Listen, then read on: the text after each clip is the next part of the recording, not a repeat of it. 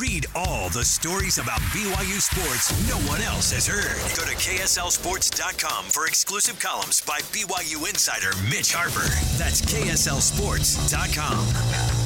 First and 12 every single Sunday, 10 a.m. to noon, here on KSL News Radio, the KSL Sports Zone, the KSL Sports app, and on podcast, wherever you get your podcasting platforms. Mitch Harper, Alex Kirry. I'm here in Morgantown, West Virginia, the site of BYU's 37 to 7 setback against the Mountaineers. And let's break down this game. And it's sponsored by Macey's Grocery Store. Happy shopping. Alex, this was a game where BYU loses by 30, but I feel like it could, it could have been worse. I mean, West Virginia, Garrett Greene left some some points on the field with some of his poor passing. This was just in all three phases a disaster for BYU. Yeah, and you know, I think that we've seen it all year, Mitch. Right? I don't know why we should be that surprised by some of the disparities on the on the offensive side of things. The thing that was an, the thing that was something that we didn't necessarily expect was the rushing total that the Mountaineers put up. I mean, 336 yards yeah. on the ground after after showing out last week and, and just showing kind of the toughness that they had against the University of Texas down in Austin. Uh, I thought maybe yeah, they could show up and, and the only thing that they needed to do was say, hey, we'll take over on the defense. We'll keep this thing under 17 points from uh, from West Virginia, and then let's see if we can give Jake Retzlaff a chance. And then, uh, but no no shot at all. Like you were saying, you know, when it was 27 to zero at the half, I thought this actually was probably the worst feeling BYU fans have experienced all season long. Am I wrong on that? But because even the Texas or even the TCU loss, you went, yeah, but it is TCU. Maybe it was supposed to be like that, but West Virginia, I was not expecting that, and it was by far jumping off the paper. There was one team who wanted to play that game hard, and it was not BYU. Yeah, BYU. I was just not. I don't know if I should say stunned because they've kind of given us these hints leading up to this game of, yeah. of lack of the ability to stop the run.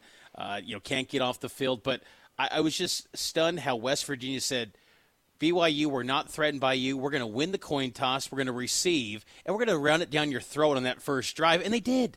And Neal Brown, credit to him, he instilled confidence into that West Virginia team, and they showed it on Saturday night. West Virginia now six and three. They still have a chance to go to the Big 12 championship game after being the preseason number 14 pick. Garrett Greene said this week that he's got the number 14 on his lock screen all the time on his iPhone as motivation. And man, it was a motivated group. And BYU. I don't know what they hang their hat on going forward. Yeah. Uh, one thing that I did like though from the game, Alex, was Jake Retzlaff. I, I feel like he should be your starting quarterback for BYU going forward. I know that Kalani Sitake said that Kedon Slovis is day to day, and you'll hear more from Kalani here coming up.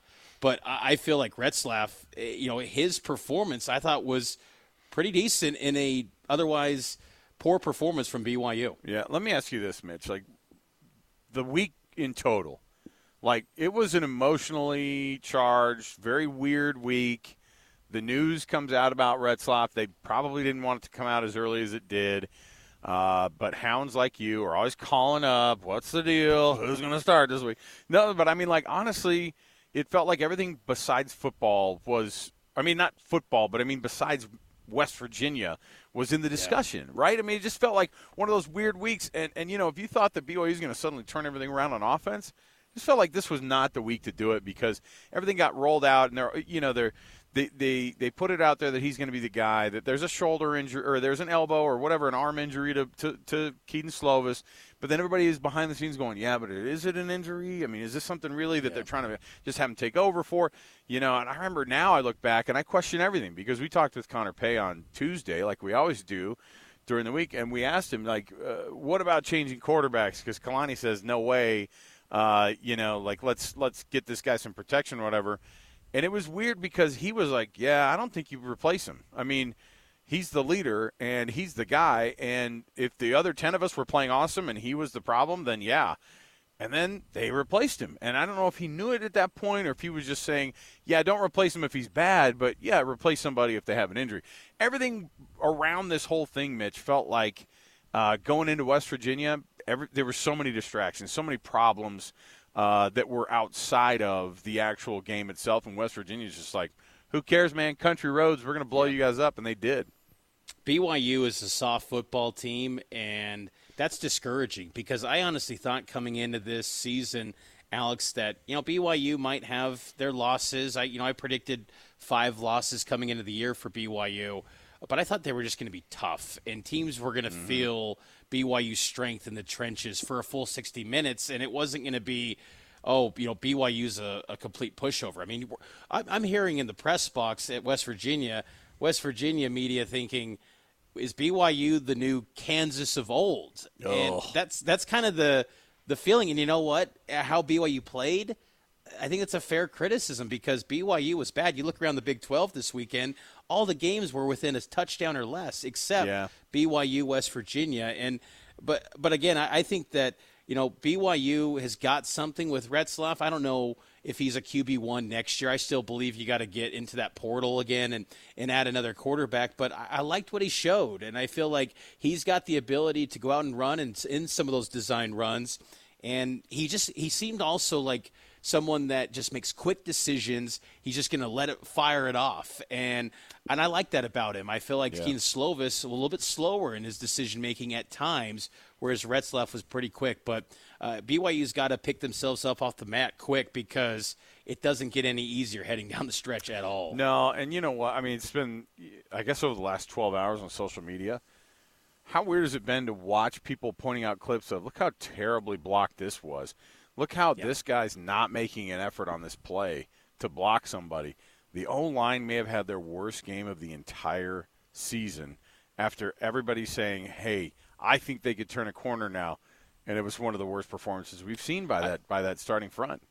Alex, I feel like Darrell Funk, if he has a job by Monday, I don't think that's appropriate. I feel like Darrell Funk has to go, and you know Kalani Sitake is not one to make in-season firings, but that group has regressed so much since Jeff Grimes left for Baylor it is it is just a shell of itself. And I'm I, I, just I don't subscribe to the thought that there's not talent at the offensive line. If it was a you know the days of old when Bronco was the head coach and they're dealing with you know 260 pound guys going up against Star Lotulelei, yeah, I can understand the, the, the critiques. But this group's got talent. You know, Connor Pay, as you mentioned, Kingsley Suamataia, Braden Keim. These are talented football players, and they just look they look like, like they're just lost. There's no yeah. identity. There's no toughness, and there, has got to be some real changes. And I think after this season, that seat's got to be cooking for Darrell Funk. And I know that's tough to say. Well, it's uh, not a Kalani move either, right? And he doesn't like to make in-season moves anyway. But right. you're, if you do, then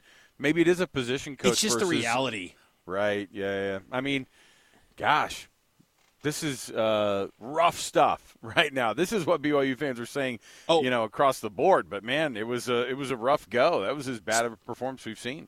You know, what was also rough was the West Virginia student section on Kedon Slovis. Even though he didn't play in the game, man, they were giving it to oh, him yeah. in the pregame. Oh my goodness! So uh, Kedon Slovis, obviously, he's he's on the sideline. It was it was funny. He, he was wearing a yellow BYU yellow hat, hat signal, right? So it looked like he was wearing Pitt colors with sure. royal blue and yellow. So that already ignited him even more.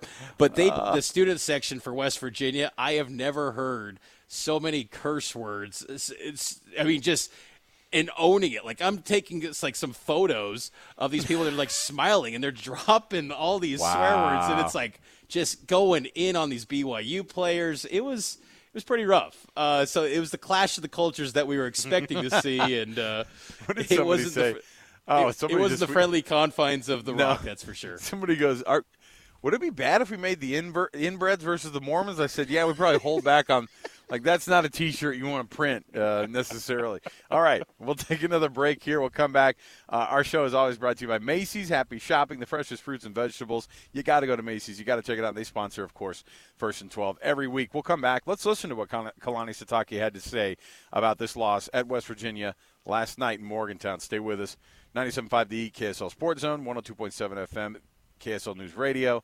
It is First and Twelve. Stay with us.